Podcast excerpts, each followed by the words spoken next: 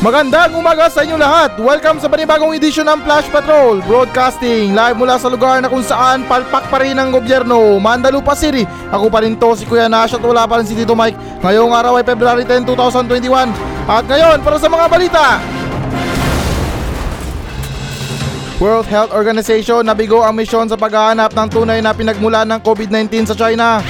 Senator Manny Pacquiao nagsimula na anyang mag-ensayo sa kanyang susunod na laban Online sabong nakakaapekto na umano sa bentahan ng loto tickets.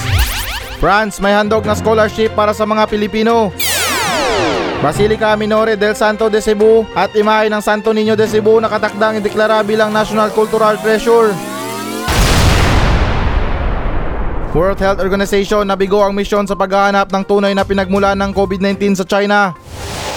Okay, so ayon sa balita na to na ipinahayag ng World Health Organization na sila'y nabigo sa kanilang misyon sa pagtuklas ng tunay na pinagmulan ng COVID-19 sa bansang China. Ngunit sa kabila nito, tiniyak na ng sabing organization na walang katotohanan ng teorya ng dating Pangulo ng Estados Unidos na si Donald Trump na aniya ay nagsimulang kumalat ang nasabing virus dahil sa di umano'y lab leak na naganap sa isang laboratorio sa Wuhan. At sinasaad din dito na sa kasulukuyan ay sinasama na nila ang kanilang investigasyon or pag-imbestiga sa mga kuneho, mga pet peret at mga bamboo rats. Sa paniniwalang may kinalaman rin ito sa mga naganap na pagkalat ng hawaan ng naturang sakit. At sinabi rin ni Ben Mbarek, miyembro ng nasabing misyon, hindi umano nila bibigyan ng konsiderasyon ang nasabing teorya sa kanilang mga susunod na isasagawang mga pag-aaral. Sana all inaamin yung mga pagkakamali or kapalpakan sa trabaho. Di naman yan tulad dito sa Pilipinas na kapag nagkaburilyaso yung trabaho, ay yung mga gobyerno natin kanya-kanyang sisi. Kanya-kanyang turo sa mga kasama. Ikaw kasi, kasalanan mo, hindi mo chinek doon. Ikaw kasi, hindi ka nagpapunta ng mga ganito, ganyan, hindi ka nagpaimbestiga. Yung mga ganyan salita, mga pinagloloko nyo yung taong bayan. Pag once na nagkamali kayo, aminin nyo. Kasi ako naniniwala ako sa salitang fail. Na yung kahulugan ng fail is first attempt in learning. Wow! Eh dito nagkamali na, nagkaburilyaso ng mga trabaho, mga plano nila. Nagsisiyan pa. Mga kesyo ganyan, hindi ako tinawag, hindi nag-abiso sa akin, hindi nagtanong sa akin. Sos, ang tagal na ng mga plano nyong palpak na yan. Sawa na mga Pilipino sa mga ginagawa nyo. Pero ganun pa man, sa kabila ng mga kapalpakan ng mga gobyerno sa Pilipinas, ay meron din naman silang mga nagagawang mga misyon na success. Yan ay mga pangungurap ng pondo. Yan, always success yan. Pati siguro konting panahon na lang mawawala na sa isipan natin yung 15 billion. Nasaan na kaya yung 15 billion na yon? Ang laking pera nyo na. Baka naman na naitalo nyo sa online sabong. Pero anyways, uh, masyado nang nagpapadala sa emosyon ko. Babalik tayo sa mga teorya-teorya ng gobyerno ng Estados Unidos, pati sa teorya ng mga expert. Kasi ito ha, ito yung opinion ko dito. Hindi naman sa kinokorek ko, pero ito lang talaga yung nasa isipan ko or naniniwala ako. Uh, para sa akin, may point naman yata si Donald Trump na ito ay lab leak. What I mean na laboratory leak. Kasi kung sinasabi ng mga eksperto na galing to sa mga hayop, my goodness, ilang taon na yung mundo. Million years or billion years na siguro ang mundo na to. Mula noon hanggang ngayon, kasama natin na mumuhay yung mga hayop. So bakit lang to ngayon lang lumabas itong sakit na to? Nananahimik yung mga hayop eh, tapos sinisisi nyo. Pero linawin ko lang ha, opinion ko lang to ha. Kasi para sa akin parang negosyo to eh, na gumawa lang sila ng virus para sa mga tao. At pag nagkaroon na ng virus yung tao na yon, saka sila gagawa ng vaccine or di kaya antivirus para yung mga tao bibili. Pero siguro hindi nila inaasahan na ganito kabagsik yung virus na nagawa nila, kaya hindi na control. Parang virus lang sa mga computer natin, sa mga cellphone natin. Sila-sila din yan ang gumagawa ng virus. Tapos makakabili ka rin ng antivirus. O ba diba? So parang ganun yung nasa isip ko. Kasi naawa talaga ako sa mga hayop eh. Nananahimik silang mamuhay dito sa mundo, sisihin natin sila. Eh wala naman silang ginagawa. Except lang sa mga wild na animals tulad ng mga ahas na yan. Yan may poison pa yan, yung venom niyan. Nakakamatay. Pero kung sasabihin nyo na nanggaling to sa kuneho, sa peret, sa bamboo rats, sa ibang bansa nga kinakain yung kuneho, wala naman nangyari sa kanila, ngayon lang yung pumutok. Eh baka naman kaya nila sinisi yung hayop dahil itong mga tao sa China uminom ng ihi ng paniki. or di kaya yung tae ng paniki. Kaya nagkandalason-lason sila dyan at nagkandahawa-hawa na. Pati may pagkukulang din yung China or di kaya kasalanan to ng China na nung nagmula nung pumutok yung virus or kumalat yung virus, hindi nila pinayagan yung mga ibang eksperto sa ibang bansa na pumasok sa bansa nila para matingnan kung ano talaga ang nangyayari. Makalipas pa siguro mga ilang buwan bago nila pinayagan yung mga expert. E di parang useless na kasi kumalat na eh. Pero anyways, ito mga sinasabi ko tanging opinion ko lang ha. Di ko lang alam kasi parang nababaliw na ako dito sa radio station na to. Or di kaya parang napasukan na ng hangin yung utak ko. Kasi yung nararamdaman ko ngayon parang ewan eh. Na parang gusto ko ng ganito, tapos hindi. Gusto kong lumabas, tapos hindi. Minsan naburido ako. Inaaway ko sarili ko sa salamin. Na parang nireregla ba ako? At speaking sa mga love leak na yan, ay dito sa Mandalupa ay meron din kami mga love leak. Pero itong love leak na to ay hindi naman nakakamatay. Masakit lang sa ilong. Dahil sa mga mababaong imburnal dito. At yung mga imburnal dito naglalakad. Tumatambay, namamalengke. Oo, yan. Yung mga tao dito amoy imburnal. Sunod naman tayo na balita. Senator Manny Pacquiao nagsimula na anyang mag-ensayo sa kanyang susunod na laban. So ayon sa balita na to na nagsimula na si Pacquiao na mag-ensayo sa kanyang susunod na laban. At sinasaad din dito na wala pang malinaw na impormasyon ukol sa kanyang susunod na laban. At inanunsyo din ng boxer senator na siya ay nag-ensayo ng muli kahit wala pang malinaw na impormasyon ang sa kung sino ang kanyang susunod na magiging katunggali sa loob ng boxing ring. At matatandaan din natin kamakailan lamang ay binawi na kay Pacquiao ang kanyang belt na WBA welterweight division dahil sa kanya umano'y inactivity sa larangan ng pagboboxing. Parang exciting talaga tong laban na to, no? Sino kaya makakalaban niya? Baka si Sara Duterte. Nako, mabagsik din yun. Napanood ko yung video na yun sa Facebook, yung hinahanap ni Sara Duterte yung sheriff, tapos bigla niyang sinuntok. Parang right jab yata yun or left jab. Basta para nakita ko ang galing sumuntok ni Sara Duterte. Mukhang mahihirapan si Manny Pacquiao dito ah. Pero ganun pa man, kung mapatumba niya si Sara Duterte, ay siguro mas gagaan yung takbo niya sa eleksyon. Dahil napatumba niya yung pinakabigatin niya na kalaban. Hindi, joke lang. Ah, ako iniisip ko rin ha kung sino makakalaban niya sa boxing na to. Na seryoso na ha, eh mas maganda siguro na meron silang rematch ni Mayweather. Kasi nung huling laban nila parang bitin no? Eh alam ko naman siguro kayo lahat napanood niyo yung laban na yon. Na ayaw parang sobrang gigil ko kay Mayweather. Na ewan ko ba or hindi ko maintindihan kung nagbo-boxing ba sila or nagbabasketball.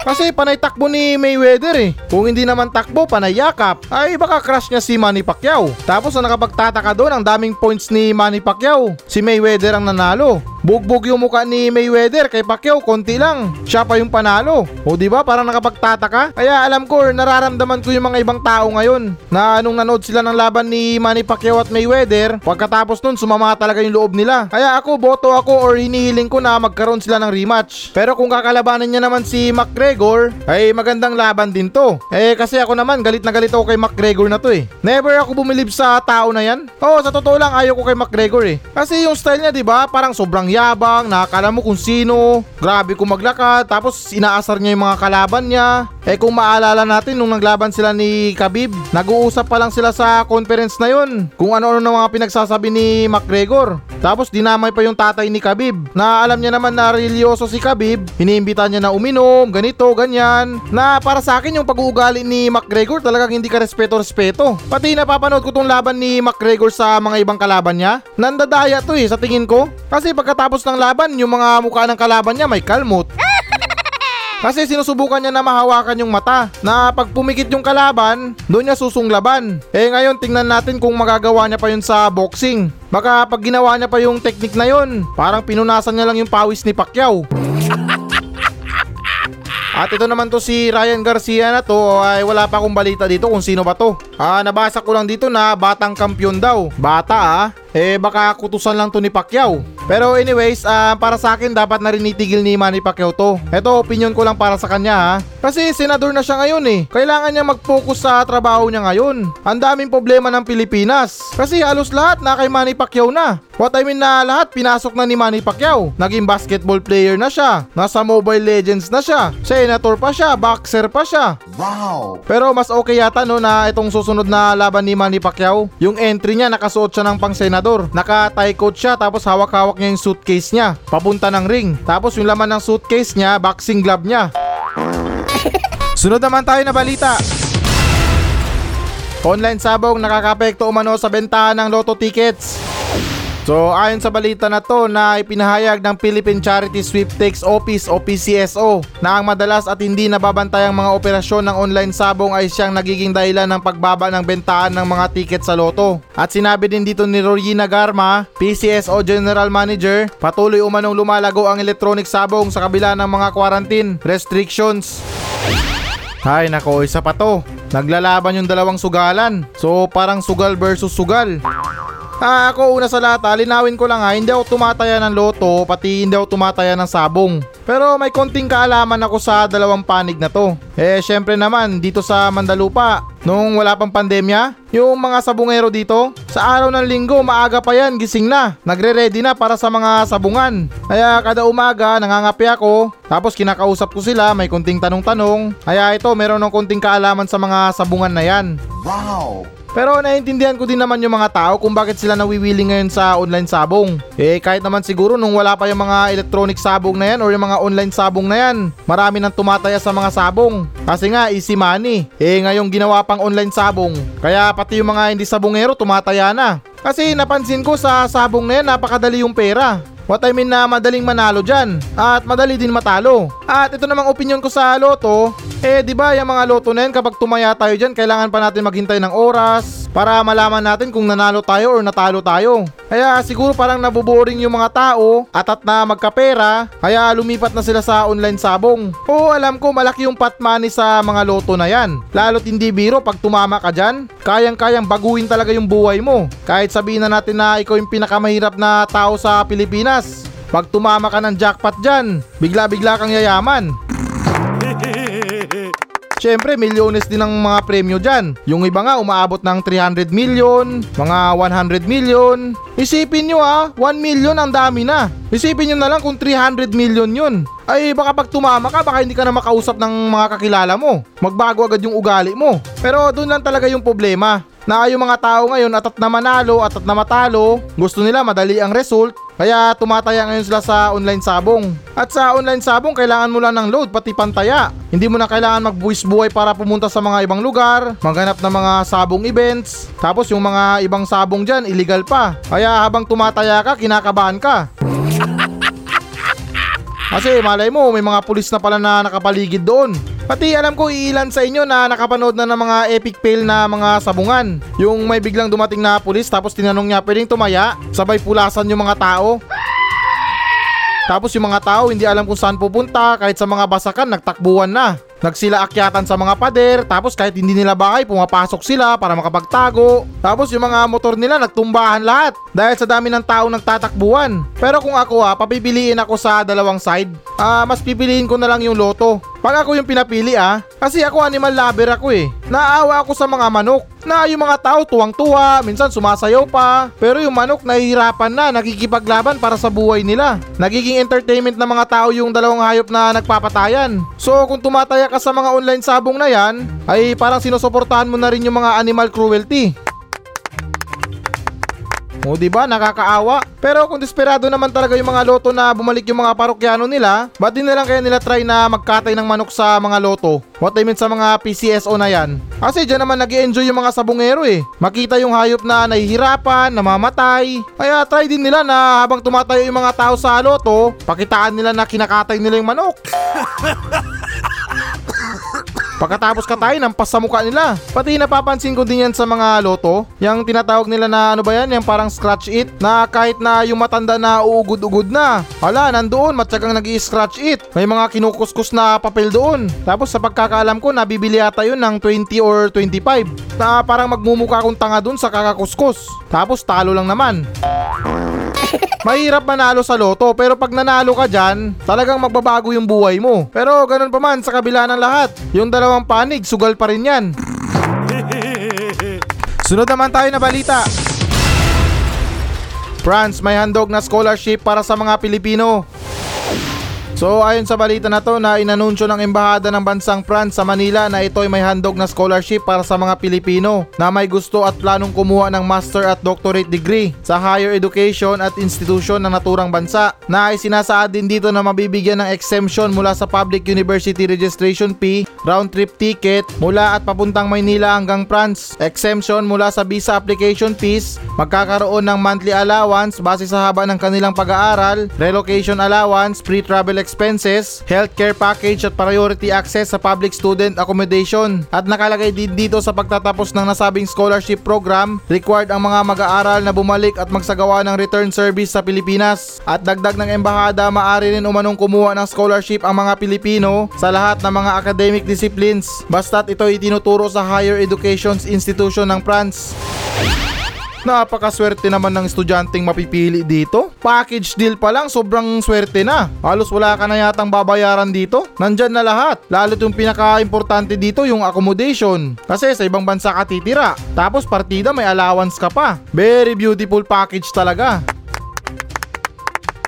Mas maganda pa sa package ng mga sundalo sa Mandalupa. Eh, yung mga sundalo dito kawawa na nga eh. Natutulog sa lupa. Tapos yung mga kagamitan sa gera, bibihira pa na mapalitan. Lalo't yung mga combat shoes nila, hindi papalitan ng gobyerno ng Mandalupa hanggat hindi lumalabas yung hinlalaki mo sa paa. Kaya tinipid talaga no? Pero tulad din na sinabi ko kanina na oo, maswerte yung estudyante na makakapasok dito. Pero dito lang sumabit eh. Ha, ewan ko lang kung tama yung pagkaintindi ko sa binasa ko. Kasi nakalagay dito na required ang mga mag-aaral na bumalik at magsagawa ng return service sa Pilipinas. So doon ka na nga nag-aaral sa ibang bansa, pero dito ka pa rin sa Pilipinas magtatrabaho. Maganda nga yung pinag-aralan mo, pero ang bagsak mo dito pa rin sa Pilipinas. Eh yung karamihan naman sa mga health workers natin dito sa bansa, dito nag-aaral tapos doon nagtatrabaho sa ibang bansa. Kasi syempre mas mataas yung pasahod doon. Kaya mas okay na siguro or mas okay pa sa okay. Kung hahayaan na lang nila yung estudyante na doon magtrabaho. Pero yun din, mahirapan din yata ang estudyante. Kasi bansang France yun. Ewan ko lang kung English speaking sila doon. Pero ini-imagine ko yung sarili ko no kung ako yung mag-aaral doon sa ibang bansa. Napaka nice siguro no or masarap sa pakiramdam. Kasi isipin mo mag-aaral ka doon sa ibang bansa. Tapos expected mo na yan yung mga classmate mo, mga chicks. Wow! Pati malilinis sa katawan. Hindi ko naman sinasabi na lahat ng mga Pilipinong mag-aaral ay mabaho sa katawan or madumi sa katawan. Pero dito lang sa Mandalupa, na yung mga college student dito sa Mandalupa, kauma-umaga amoy putok. Tapos kagkag pa yung buhok. Eh isipin mo na lang kung sa ibang bansa ka, 'di ba? Yung mga classmate mo, for sure anak ng mga professional 'yan. Pati nakakasigurado ako sa mga school facilities doon, ay talagang malilinis 'yan. Kasi meron naman sila mga maintenance. Tapos yung mga classroom, de aircon pa. Eh samantalang dito sa bansa, karamihan sa mga eskwelahan, kulang sa maintenance. Yung mga classroom may init, may aircon nga pero mahina. Kung hindi naman mahina, sira. Tapos yung mga CR na yan or mga palikuran, pag gusto mong umihi, kailangan hindi ka huminga. Dahil sa nakakasulasok na amoy ng panghi, pati tae. Pati napapansin ko ha, alam niyo may mga toilet tank, yung imbaka ng tubig sa toilet para maka-flush ka. Doon sa loob may mga nilalagay na napkin doon. Sa school ng Mandalupa yun ha. Kaya kung ako man ang maswerteng mag-aaral doon, ay Diyos ko, salamat naman. Pero kahit sabihin na natin na ako yung mapipili, pero parang wala naman sa katangian ko yung mga hinahanap nila. Puro yata to sa mga med school. Eh ano alam ko ba sa mga panggagamot? Yung alam ko lang pag mayroong sugat, buhusan ng alkohol. Pati habol ko lang yung facility ng mga school sa ibang bansa ah. At hindi rin porket na sinasabi ko sa inyo to eh ibig sabihin nakapunta na ako ng ibang bansa. Ah, itong mga sinasabi ko base lang sa mga na-observe ko sa mga palabas. Yung mga school ng mga ibang bansa. Kasi parang nice 'di ba yung mga park nila. Tapos yung mga estudyante doon nag-aaral, doon nagla-laptop, doon nagre-relax. Na talagang meron kang peace of mind pag mag-study ka doon. Eh hindi naman tulad dito sa Pilipinas. Pag gusto mo talaga mag-study, kailangan mong pumunta ng library. Kasi yung mga park dito or karamihan sa mga park sa Mandalupa, malapit sa daanan. What I mean na malapit sa kalsada. So habang nag-study ka, bukod na sa naiingayan ka na dahil sa mga sasakyan, at the same time naalikabukan ka. At ang malala pa dun, hindi ka makapatong ng pagkain mo sa lamesa. Dahil pag nagpatong ka ng pagkain mo or mga drinks mo sa lamesa, andun na, atake na. Andyan na yung si ate, pahingin barya, ate, nagugutom ako, ate, akin na lang yan. Napapaligiran ka ng mga pulubi. Hindi naman sa sinisiraan ko yung image ng mga school dito sa Mandalupa, pero yun naman ay totoo. Kaya maswerte talaga kung sinong mapipili dito na estudyante. Kasi talagang mapopokus mo yung pag-aaral mo. Kasi yung mga classmate mo doon, mga professional din. Meron din mga goals sa mga buhay nila. Hindi tulad sa Mandalupa, ang laki ng mga impluensya. Yung tipong nananahimik ka sa loob ng classroom, sasabihan ka na tara pre, punta tayo kantin. Tapos pagpunta nyo ng kantin, magnanakaw lang pala kayo ng banana queue. O di kaya imodus nyo yung tindera. Na yung tipong wala ka nang ibinayad tapos hihingan mo pa ng sukli. Sunod naman tayo na balita. Basilica Minore del Santo Niño de Cebu at imahe ng Santo Niño de Cebu na katakdang ideklara bilang National Cultural Treasures.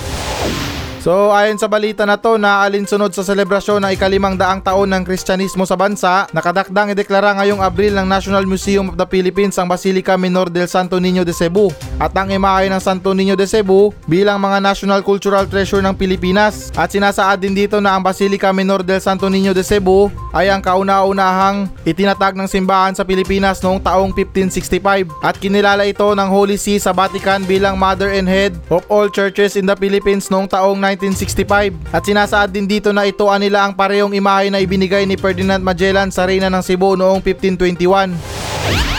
Okay, so kung matagal na kayo nakikinig sa akin, malamang alam nyo naman na meron akong trauma sa mga Santo Niño na yan. Lalo't kapag nakikita ko yan sa gabi.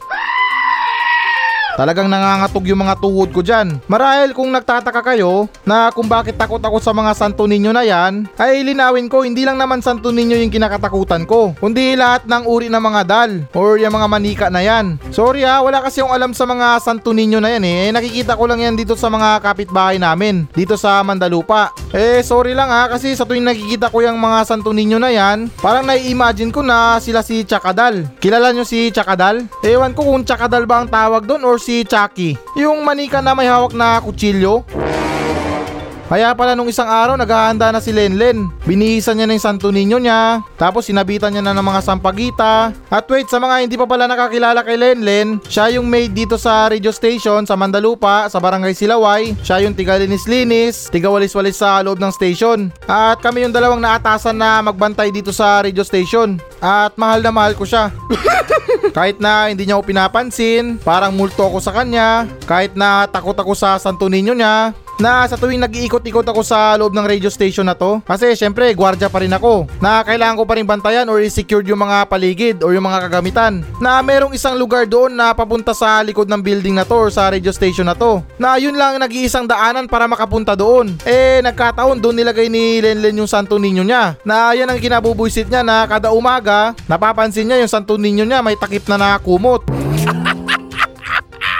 dahil sa katarantaduhan ko. Eh syempre dahil na rin sa takot. Kaya yung ginagawa ko sa tuwing pumupunta ako doon or napapadaan ako, binabalutan ko yun ng kumot para hindi ko siya makita. Pati doon lang talaga sa part na yun or sa parte na yun natatakot ako na kapag nakadaan na ako sa Santo Niño, tumatakbo pa rin yan ako paikot ng building. Kasi yung feeling ko parang hinahabol ako or sinusundan ako. Kaya kung i-check nyo man yung mga camera dito sa radio station, nakakatawa yung style ko eh. Na para ako magnanakaw na ako makaripas sa takbo. Pati iba iba tayo ha, napapansin ko kada piyesta ng Santo Niño. Si Lenlen binibihisan niya yung Santo Niño niya. Nung nakaraang taon, binihisan niya ng Kobe Bryant. Sinuotan niya ng jersey. Tapos nung nakaraang taon bago mag 2020, Binihisan niya ng costume na pulis. Eh baka hindi magtagal, baka mag-suggest na ako sa kanya ng costume. Baka trip niyang bihisan niya ng Naruto.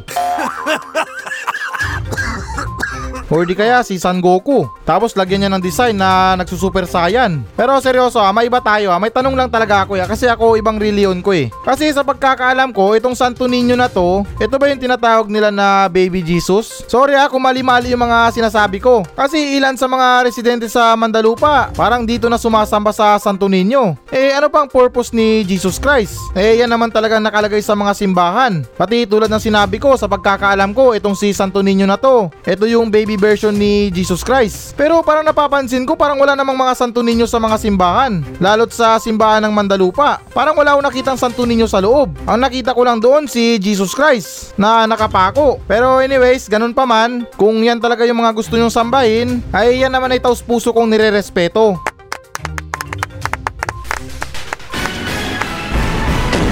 So yan muna mga balita ng Flash Patrol sa araw na to. Maraming salamat sa pakikinig. Ako pa rin to, si Kuya Nash at maraming salamat ulit. Wala pa rin si Tito Mike. Masayang masaya ako at goodbye!